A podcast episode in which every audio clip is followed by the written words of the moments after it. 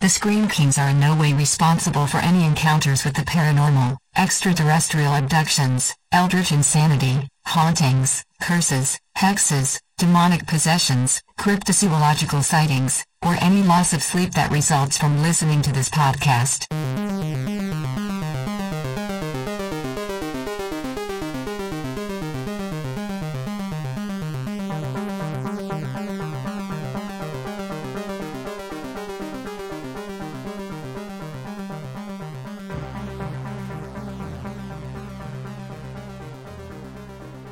This is the Scream Kings podcast. I'm Max George.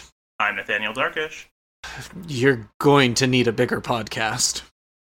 All right. Well, today we have a very uh, different sort of treat for you guys. I have been thinking a lot lately about like what would be the perfect horror movie for today. You know, right now we're in the middle of still dealing with COVID nineteen and you know we I, I think we kind of took a little bit of a stab at this earlier in the year with our episodes uh, about Rec and Rec 2 I, do think we need to make mention COVID 19 is not the only thing happening in 2020. oh no no not at all not at all. Um but but you know I, i've just been spending a lot of time really thinking about what what it's been like you know being quarantined and then not being quarantined anymore and how kind of scary that is and, and a lot of the political situation in the world and and the things politicians are wanting that the people necess- don't necessarily agree with and you know it's it's kind of a weird time and and i've come to the conclusion that i know the perfect horror movie for for this time. And you didn't know from the tagline. I was It just is- giving you a, an intro with fake drums. ah ah. Well I, I thought you were gonna go you know more to the bottom um yeah the, da, da, da. Yeah, it's Jaws. Um, Jaws is a perfect COVID movie. It is as if God created the devil and gave him jaws.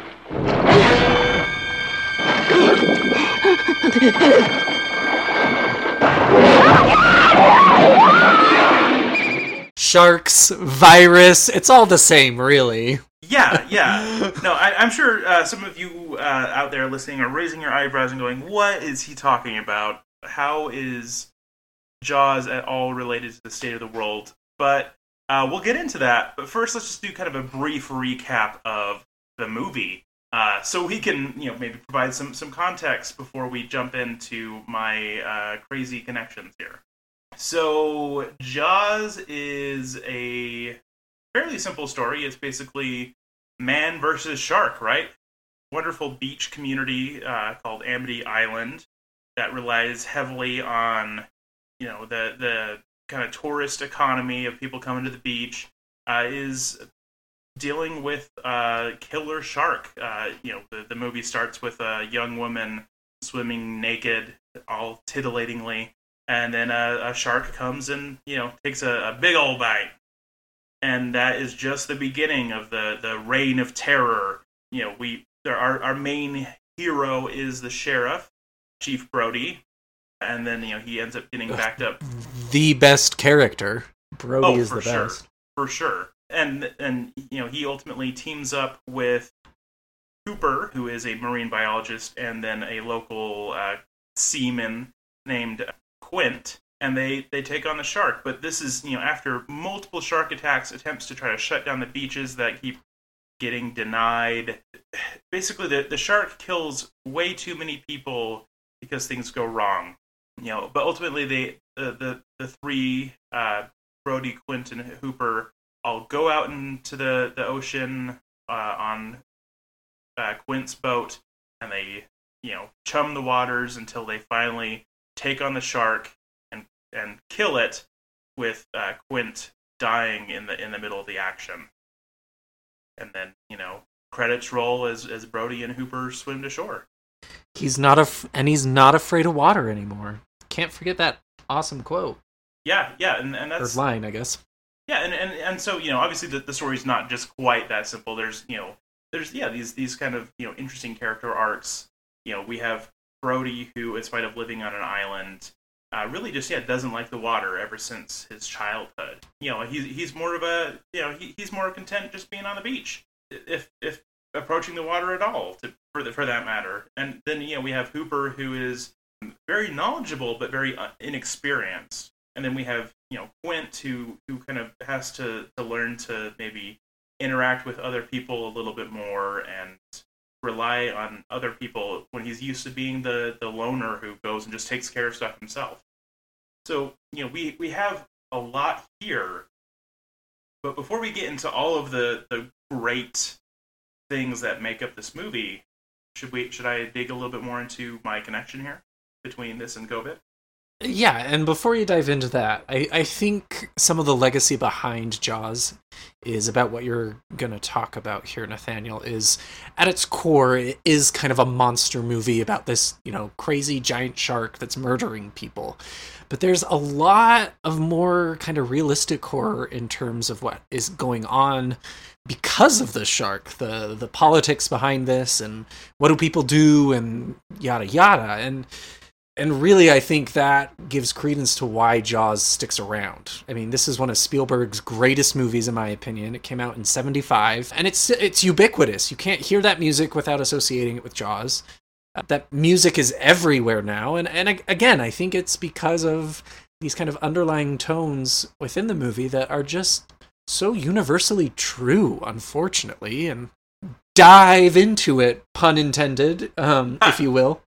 Okay so so yeah, the, the big thing that I see that makes Jaws the perfect COVID nineteen horror movie is really yeah dealing with with the politics that are going on in town. You know, we have this town that yeah, as I mentioned in, in the synopsis, relies on people coming in and spending money for this this town to stay alive.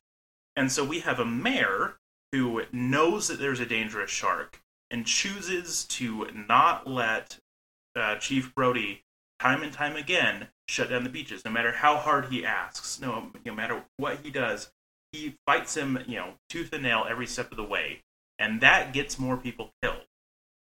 If this feels familiar, that's for a good reason. You know, we, we have a, a time now where we have a life threatening disease and and uh, the the best solution to prevent more deaths is to shut everything down and continue to quarantine until the, the numbers go down. And and you know we see many instances of, of places in the world where that happened and it and it went away and now they're back to business as usual. New zealand comes to mind. But in in uh, America and and also several other major countries, but you know most notably in America, and that's what's affecting us directly as uh, as we're both you know from uh, the United States here. Yeah, we have politicians prioritizing the economy and you know ultimately just the almighty dollar over human lives, and it, it's it's it feels like this this film in many ways is so prophetic uh, about the ways that that that connects. But I mean, but the thing is, I don't I don't think it is necessarily like a prophetic film. It's it's it's the perfect film for COVID 19 because it's the perfect film for so many different points in time where, yeah, the economy and money is more important than human lives. And, and that unfortunately is just a, a, uni, a universal American truth. I was just going to say, I think even one step further, I think this movie uh, dissects a lot of the political facade that you have these people who are powerhouses and you know making laws and governing people and these events will happen. And I, I, agree with you. I don't think this movie is, you know, exclusively for COVID. It has a much greater impact when it comes to politicians. But I love the way Spielberg treated the mayor because he inherently wasn't necessarily a bad guy. And he's not wholly was, wrong. Right. Uh, he just was so afraid of losing his reputation and his control and you know the public's view of him that led him to do some incredibly awful things. I mean which caused the death of people and we see it now. We're seeing it right now. So please go vote. November 3rd go register to vote. Uh, I didn't think this would turn into a, a voting campaign podcast. I'll take that one step further the if if you want to dive into the just bonkers sequels to Jaws, with with Jaws two, the mayor is still the mayor. Please vote, and and don't just vote on the national scale. Vote in your local elections too, because garbage Agreed. politicians get reelected even after crap like this. Please don't make that true in this case, in in, in this economy, in in this world that that we're living in. Along those lines, uh, another thing I wanted to point out that yeah, it kind of shows this connection in I think a really interesting way is that the mayor isn't the person who gets attacked necessarily for the the deaths. I mean, you know, we as the audience know that he's the one that is really the one at fault. But it's interesting to see that the person who actually like literally uh, takes some damage, you know, he has a, a the mother of the little boy who who dies comes up and slaps uh, him in the face is Chief Brody. You know, it's it's his fault, right? You know, it's like you knew that it wasn't safe and you didn't close the beaches. And I, I found that very poignant because you know he wasn't allowed to. You know, it really wasn't his fault, and and so it, you know, tying it to today, you know, people like Fauci who are trying to protect us uh, often end up having death threats against their family every day and things like that, where they're taking a lot of damage, even though they're the ones who are trying to protect people. And so it just feels very poignant in a way that if this movie came out now, I would say people would say this is way too on the nose as, as political commentary. I don't like it. But yeah, so so that's why I think that this is such a, a poignant uh, example of a great film for our day, even 45 years after it came out. Things haven't changed, everybody. Putting all of the political gravitas aside for a minute, not that it's not important and we need to move on because it's a message that everyone needs to hear right now, especially with an election almost a month away. Um, this is just a damn good movie. Right? Uh, that that message is first and foremost very apparent from start to finish, but you peel that back and holy moly, guys! If you haven't seen Jaws, you're not, yeah, you don't even know what you're missing. It's it's amazing, and I think what we talked a little bit about the opening of the movie. We have this naked lady swimming in the ocean, the music, the environment. It, it feels almost ethereal, and then that kind of lovely vision is shattered with the attack of Jaws. And right there, it kind of misleads your senses. And I, don't even know how to describe it. It's just a beautiful setup. Spielberg and his editor at the time just really knew what they were doing. this film launched Spielberg's career because not not because it was necessarily just a, a fun, great movie that that drew people in. That certainly helped, but you know he he made this movie work when like the book it was based off was kind of trashy. Like you know he he he elevated it. He brought such depth to the filmmaking process and and he assembled a great team of actors and you know he brought in John Williams who just killed it with the music he you know his yeah his whole his whole crew really brought their A game and you know made a, a high quality movie even though like yeah kind of at its surface it's it's not that deep. Or at least it, it shouldn't be that deep. You know most other movies that are like this like the the 8 million sequels and you know rip off movies. The Meg. the meg you know yeah yeah we still have them now. Yeah we have the meg but you know at the time we had piranha. Yeah we had you know so many different things that none of them have the same level of high caliber filmmaking and thoughtfulness i think that that jaws has. Coupled with the amazing movie and kind of the scene and the message is that the actors are so so dedicated to their craft. Uh, i mean roy schneider is brody robert shaw is quint richard dreyfuss is hooper uh, it all that they all you could tell were just they could almost feel the magic of the movie and i think we've talked a little bit about this phenomenon in other episodes that we've recorded of that the actors know I think that they're part of something special. You can almost kind of feel it radiating off of their performance in some way. Um, and I know that sounds very metaphysical and magical, but it, it, it's a vibe that you get watching them that they become these characters they're portraying, and you don't see that often in movies. I think. And I think a lot of that comes down to you know Spielberg being such a, a, talented director because you know you could tell that you know when when actors are giving performances this good, that that tends to mean that they're getting good direction. They know what he wants and what you know is going to translate well to the screen. And so yeah, like you know we we and, and I, I like that that the cast is kind of a, a mix of you know at the time you know some some very experienced veterans you know like Robert Shaw had been a you know in, in the film industry for years but then this was like Dreyfuss's like second big movie. And you know he's gone on to, to be in many many movies but like this you know he so so spielberg you know really brought the best out of uh, you know a relative newbie actor and also a really you know seasoned veteran. And and even though those two actors didn't get along uh, and you know behind the scenes he, he got them to he, he used that dynamic to work with the, within the film. And you know like the, the tension that is between the characters felt very authentic because he lets the the reality of it come in in a natural way without having them literally just like you know i don't know get in a fist fight on you know in front of the camera or something um, and something I read earlier today when I was researching Jaws a little bit more was Spielberg also, the movie was filmed in Martha's Vineyard, if I'm not mistaken. And a lot of the background characters and additional characters they used were just kind of locals in the area which brought a level of authenticity again to the movie. These people were familiar with the area. They dressed in what the area was dressing like. It's just a whole other level of perfection that spielberg really was able to capture i think and i think as we've discussed this movie is clearly timeless if we can draw such strong connections and relatability to you know like we mentioned years later. And you think of the music that john williams crafted for this movie. It, it, you can't hear that and not kind of look behind your back a little bit and and feel that that kind of ominous vibe to it. It's it's given life to a soundtrack in a horror movie.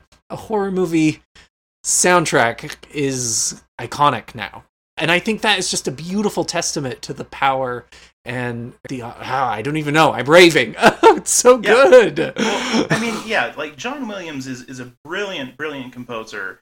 But what I what I love is that what he brought to the table for this movie isn't like a, a typical monster movie kind of soundtrack. Like a lot of the everyday stuff feels very normal John Williams kind of stuff. Very, you know, brassy and fun and you know pretty light kind of like I would say like light classical fare.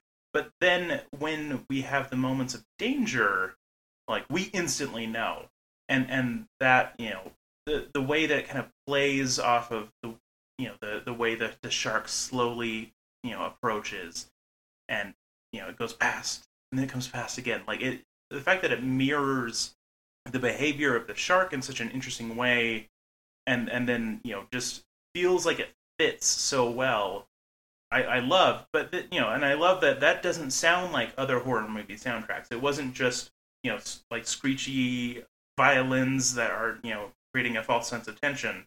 It was just that the the deep, powerful brass gets gets you know bigger and bigger and more intense and faster as it as it as the threat looms. There are other moments when there's no music, and this trifecta of knowing when to incorporate the musical edition, I think, again, really provides a level of art that you just sometimes don't see anymore in movies nowadays. Uh, and it aids, you know, the shark, the monster of the movie, it kind of elevates him to this new level of horror monster. He will go down in history as something on par with Dracula, Frankenstein, Invisible Man, these creatures that we've had for years and years and years now have a new buddy in Jaws.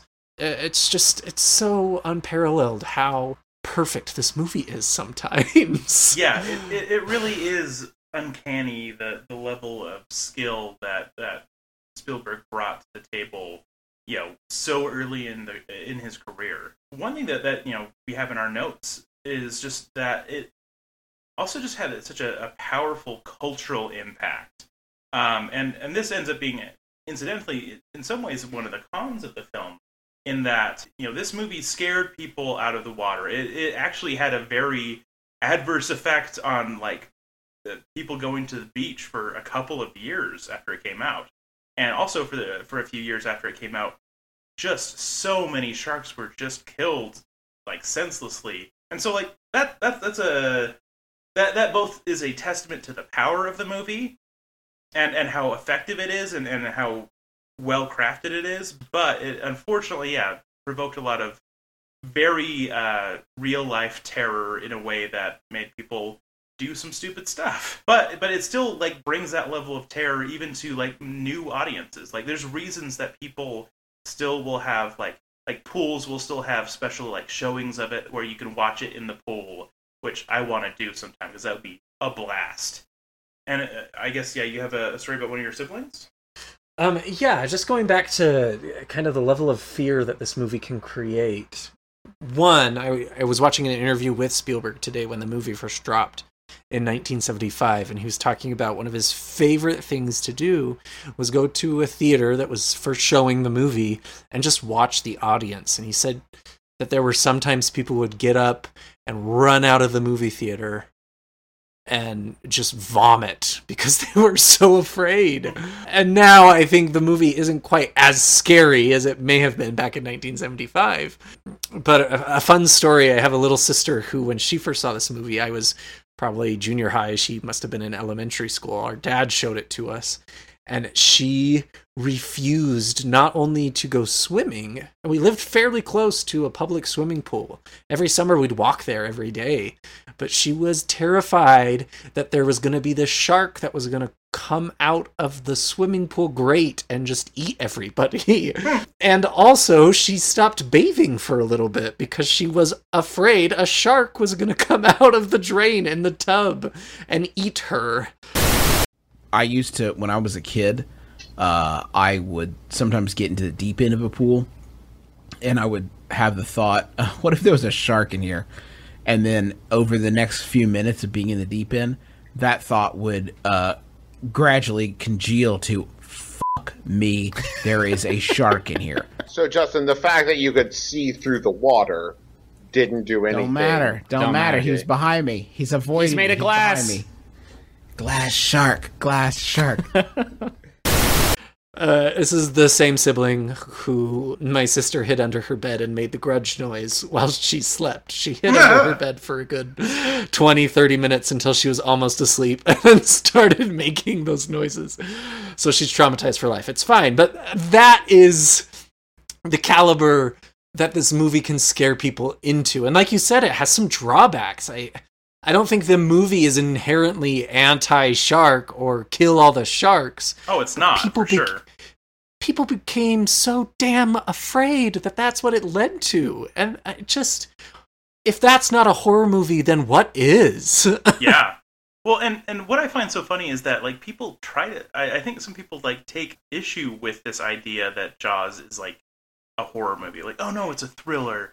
No it's uh you know whatever. Okay i'm gonna get on a little uh little pulpit for just a second just because something is a di- or is another genre as well does not mean that it isn't horror this is actually a, a conversation i recently have had a few times uh, with a coworker of mine about Alien, where he's like, "Well, I just feel like it's a it's a sci-fi movie, not really a horror movie." I'm like, "It's both things. It could be both things." You know, it, people create this weird false dichotomy where things have to be one thing or a different thing. It can be two things. This is my favorite analogy to relate this to. A sandwich is not only peanut butter and jelly. You can have a ham and cheese you could have a monte cristo you could have a french dip. They're all sandwiches. They're just different flavors of sandwiches and it's the same with horror movies and we've talked about this way back in the beginning when we started. Just because something is a thriller or a psychological thriller automatically negate that it can be horror and Yeah. probably is horror and I, I laugh anytime someone tells me they don't like horror because they don't do demons and paranormal stuff and ghosts, but they love a good movie about a serial killer because that's more of a thriller than anything. And I'm like, you can go to hell and meet me there. yeah, it, yeah. It's it's just one of those things where yeah, people so many people are so uncomfortable with with the word horror. It makes them squirm, and and I think that's just so backwards, unfortunately, because people pigeonhole horror as one single thing. Oh, it's it's just slashers. It's just uh, haunted house movies, that kind of thing. And it's like, no, horror is everything from Jaws to Alien to Silence of the Lambs to trashy B movies with mutants running around. You know, horror can be a million different things, and it can be more than one thing at once. You know, with a with a horror comedy, a, a great example to me is Shaun of the Dead, where it is, I would say, you know, it's more comedy than horror movie, but it doesn't change the fact that it is a horror movie because it's about zombies and because there are there is a scene where a man gets torn apart and has all of his intestines ripped out by zombies and it's very graphic and gruesome and horrifying. It's both things. Just because something makes you laugh doesn't mean it that that it's now no longer a scary thing as well. And just because something has a moment of scare doesn't mean that it's not that, that you can't laugh at it anymore. It's you know things are more complicated and nuanced than we let them be. You know, people create this false dichotomy that things can only fit within one category, and that's dumb. And you know, Jaws isn't just a thriller and not just a horror movie; it's also a blockbuster. And so, you know, that's something I, I think is also really fun is that this movie created the summer blockbuster very famously did that. And so it's really kind of fun to see and especially like you know think about this movie in, in a year where we kind of don't have any summer blockbusters not really. We have one, uh, two maybe, you know, Tenet and New Mutants, I guess. Yeah, like this movie created the the sort of cultural phenomenon of going to the movies in the summertime and you know having these big budget glossy action packed fun crazy movies as as the norm you know without this movie we wouldn't have 8 million Marvel movies and Batman movies and super crazy action movies that, that we have constantly, this kind of gave permission for the movie genre to do that. I think we underestimate, and I think in COVID times we can appreciate that a little bit more. That I think our generation, Nathaniel, is so accustomed to, oh, what's coming out this summer? What's coming out this fall? There's always something coming, and and like you say, without Jaws, we wouldn't have that excitement, and without COVID, we wouldn't have it either. But here we are. Huh. I think kind of last two things we should probably talk about is I know you have some feelings about the novel, um, but before we get there, again, I think the mastercraft of Spielberg with the shark is that we don't see it in full until the very, very end. We see moments, we see glimpses, but we're not exposed to it in its entirety until the third and final act. And you and I have talked ad nauseum about how powerful this can be in horror movies and how mm. dangerous it can be in horror movies. If you do it too soon, you're going to ruin the movie. If you don't do it soon enough, you're going to ruin the movie. And Jaws is just, it's a perfect tease that leads to such, such a beautiful reward. And, well, and, and something I, I find so fascinating about it is that Spielberg kind of just stumbled upon the perfect formula because that's kind of what he had to do because the stupid mechanical shark wouldn't work right. And so he couldn't show it very much because if he did, it would just look bad. You know, he, he had to do it to hide how clunky the the you know how, how it kept breaking down and just not working right and moving its jaws weird and so he had to do that and then just you know because that was the necessity it ended up working out better than I'm sure if if the shark was working how he wanted and he showed it a whole bunch. Yeah, and I have a few th- more things to say about Robot Shark, but let's hear you talk about the book. Okay, so the book, uh, you know, this is this is based on a book that came out just a couple of years before the movie uh, by Peter Benchley, and for the most part, a lot of the major beats are the same. You know, we have Sheriff Brody is the, or sorry, Chief Brody is the main character you know, we have Hooper, we have Quint, we have you know all of the, the same kind of major pieces. You know, this is this is one of the, the big examples for me of a movie being better than the book. And the reason that the movie is better than the book is because it took things from the book that didn't really belong in the story, that that really took away from the story. it omitted the unnecessary things that were kind of just there to make it a trashy beach read. You know, the the the book has a very major subplot about Hooper having an affair with Ellen Brody. So Chief Brody's wife gets it on with Hooper.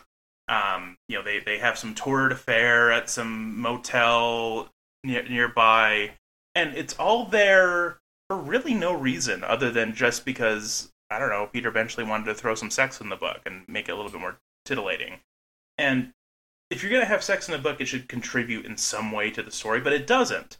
It it just really kind of made it very I don't know. I felt like it flattened the characters in a way where them working together to take on the shark at the end became almost just like a, a machismo contest between the two of them. Like, hey, well, I'm going to be the one who takes on the shark. No, I'm going to be the one who takes on the shark because I'm, you know, I, I'm going to win my woman back. Oh no, I'm going to win over your woman permanent. Like it was, it was that kind of like stupid, trashy nonsense that I, I, I just, it, it felt like it was just giving me a headache when I read it. I was like, really, this is in this book?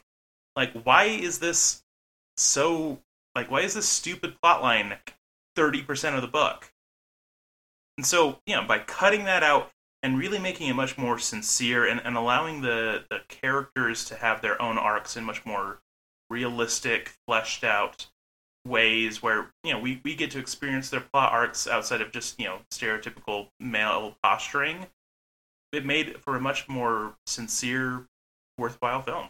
Well, and I think it, it undermines, like you say, a lot of the character development that we see in the movie um, those three main characters, the trifecta of Jaws, really kind of come together and overcome a lot of biases that they have, and it, um, you root for all three of them and identify for identify with any one of them at any part in the movie, and to so to throw in kind of this uh, superfluous sex element to it, yeah, I agree. I think trashy beach read is an excellent term that we need to use more.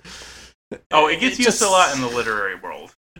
It just undermines character growth when instead of overcoming obstacles, you're fighting for a woman, uh, you know, and, and it makes the woman into a prize or an object, and it just it pulls away from the authenticity. I think.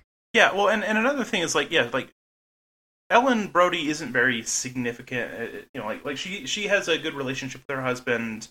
Um, I like you know the moments where you see his family dynamic and show like kind of what he's fighting for here, and you know I, like I like that that shows that they have like a good romantic life. You know, hey, you want to get drunk and fool around? You know, stuff like that are are fun, very sincere lines that that really work for me in the movie. Like making her just like just kind of like at, at the drop of a hat too, like have have this affair where it's basically like uh, Hooper comes over for dinner once, and then like I don't know, the next day they're just you know banging against the walls in the motel room, and you're like, really? Like it just it, it felt like Peter Benchley got bored and was imagining his character is really hot, so well, you know, let's just have someone have sex with her.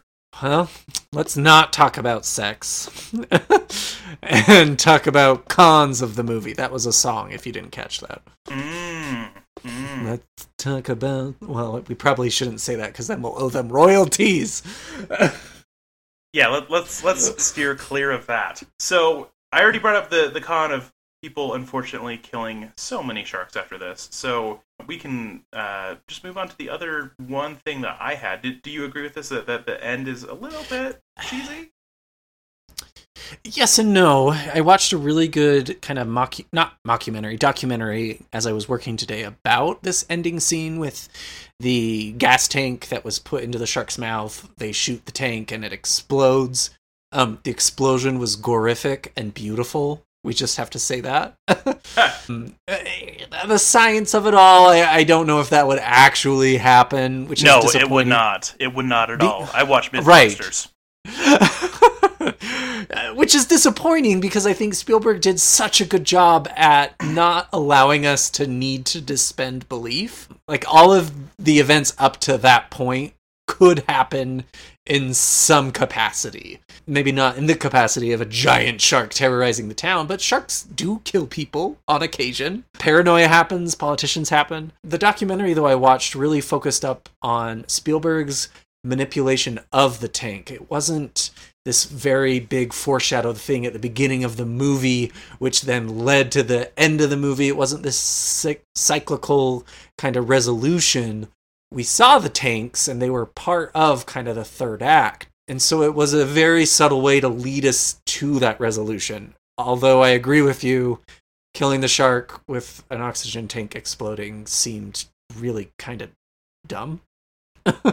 yeah, yeah. Just to me, it's it's one of those things where it just one, yeah, it's just bad science, uh, and I think largely kind of created the normal thing of, of every action movie from from there on out having someone shoot a gas tank and it blow up dramatically.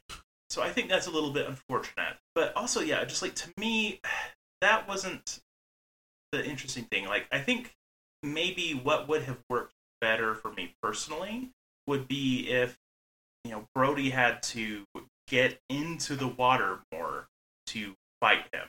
You know, instead of just you know kind of climbing back and shoving it into his mouth and then shooting it. If he had to face his fear of the water a little bit more directly in order to kill it. You know, if if if you know the shark is up and then you know he has to jump into the water and like stab it in the side or something, that would have worked better for me. Um, just you know as as a viewer and kind of looking at his, his the, the arc of his fear getting really fully resolved. I don't know it like it doesn't have to be that specifically but just i don't know yeah it just it felt like a, a very convenient like oh and and and everything is insurmountable. Oh oh oh and uh, let's shoot a gas tank in its mouth. Boom it's dead. Roll credits. Yeah and i think the f- if i remember right the first time i watched jaws I, I was young and i remember that and it was like oh it's over? That's it? it, it just I don't know, it felt disjointed when the entire rest of the movie was just so fluid and beautiful. Um, that's about all I can say though when it comes to bad aspects of the movie. yeah, that, that's that's that's my whole list. It's it's a pretty freaking perfect movie otherwise. So, do you want some um, trivia? So, I do. I have one that I really enjoyed as well. Okay. Um, how about you go first? Uh, so the documentary I watched, uh, it made mention that Spielberg, of course, had this robot shark, and the media dropped to the news that it was a robot shark, and he was livid because he thought that this was going to ruin the magic of the movie. And I just thought that was awesome that they tried to keep it as tight of a secret as possible.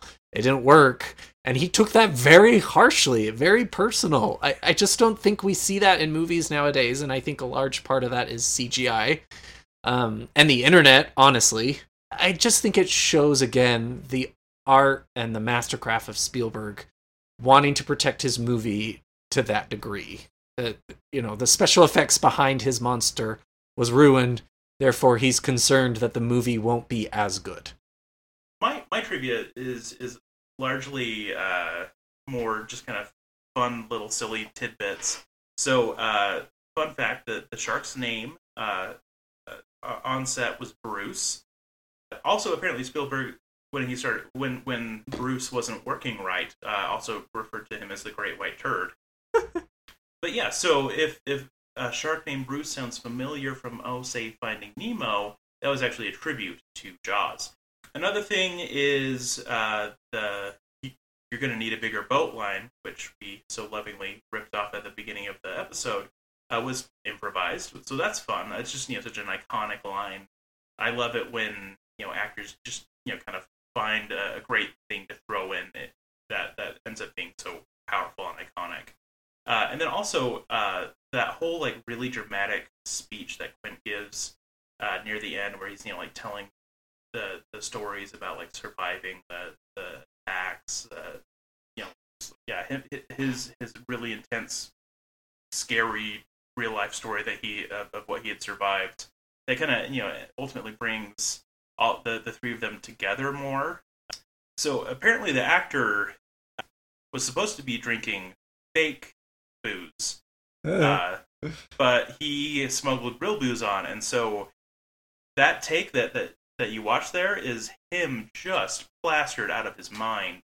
I mean, honestly, that that makes so much sense. I I think it adds a level of authenticity to that speech Yes. that is just glorious because it's just iconic, and I love it.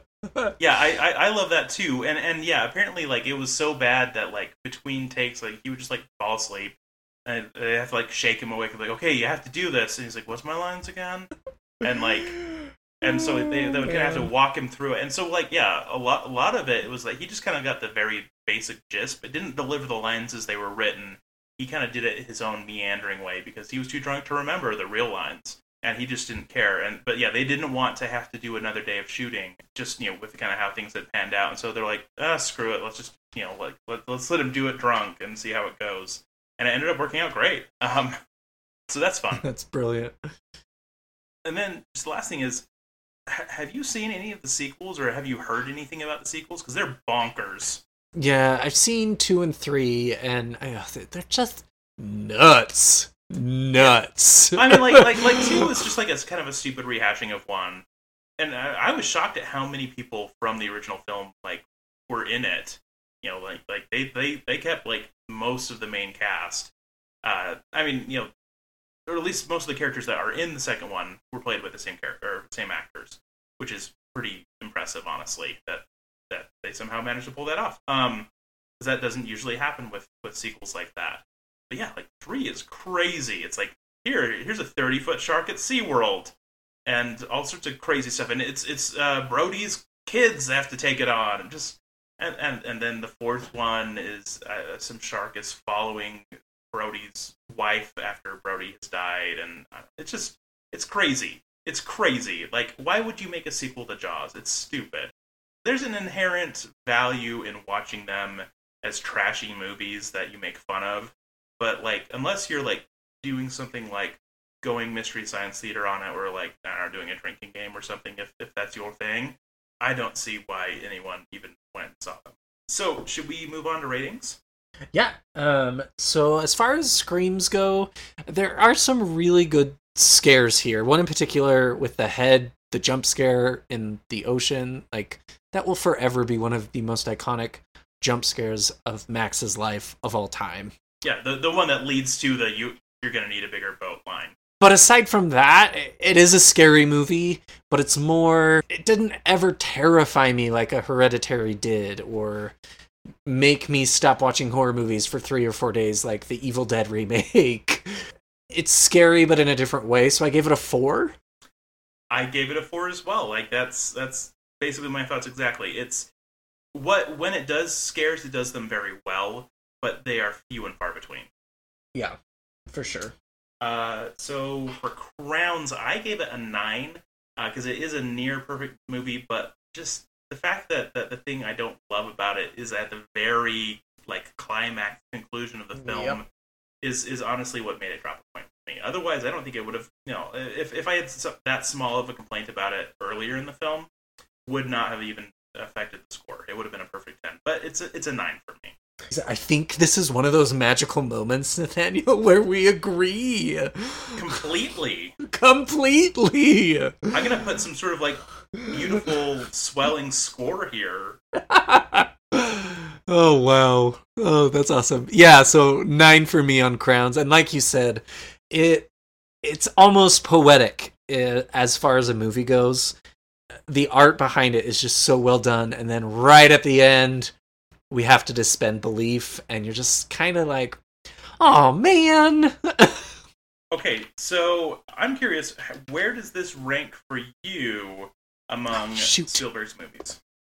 well, you just write Poltergeist and now I can't decide. So, Well, well, okay. So, so to be fair, Poltergeist was Tobe Hooper who directed it, true. Right. but it was Spielberg written and produced, and apparently he also did maybe did, did a little bit of directing too, because he could just couldn't stay away, even though he was supposed to be working on ET. So, as a kid, I wanted to be a film director, and Spielberg is probably in my top five. I love Spielberg to death. I think he's a master at what he does. The movies he creates are beautiful. I struggled putting this in a list because I have Hook, Ready Player One, Close Encounters, um, Schindler's List, E.T., like you said, Poltergeist. All of these movies meant so much to me as a kid, minus Ready Player One. That one came out fairly recently. I don't know. It's high up there. Oh, and Indiana Jones and Jurassic Park. Like, it's in its own caliber of movies I, I just can't rate it. It's in this lofty little treasure box of Max's some of Max's favorite movies that I just don't want to. It's like that top 10 Facebook friends list we used to have, where if you moved someone out of that list, they would get very offended. Um, I, I don't want to touch my Spielberg movies. It, it's high up there as far as favorite movies go, and that's all I'm going to say. well, so well, can you just tell me what your very favorite is? If if you have Probably one. Close Encounters. Yes. Um, my my parents took us to Devil's Tower in Wyoming, and my dad would not shut up about Close Encounters, and none of us had seen it. And this tower in Wyoming was just so intimidating and stunning. And so when we got home, I remember this so vividly that we had this like mashed potato dinner and kind of recreated the meal that they have in the movie. And then my This means dad something. This is important. this, yeah, it means something. We say that all the time in my family. Uh, It's just, I don't know if it's as action packed as some of other Spielberg's, but Close Encounters to me is one of those movies like Return of the Jedi that I just associate with my father, and it means so much to me because of that.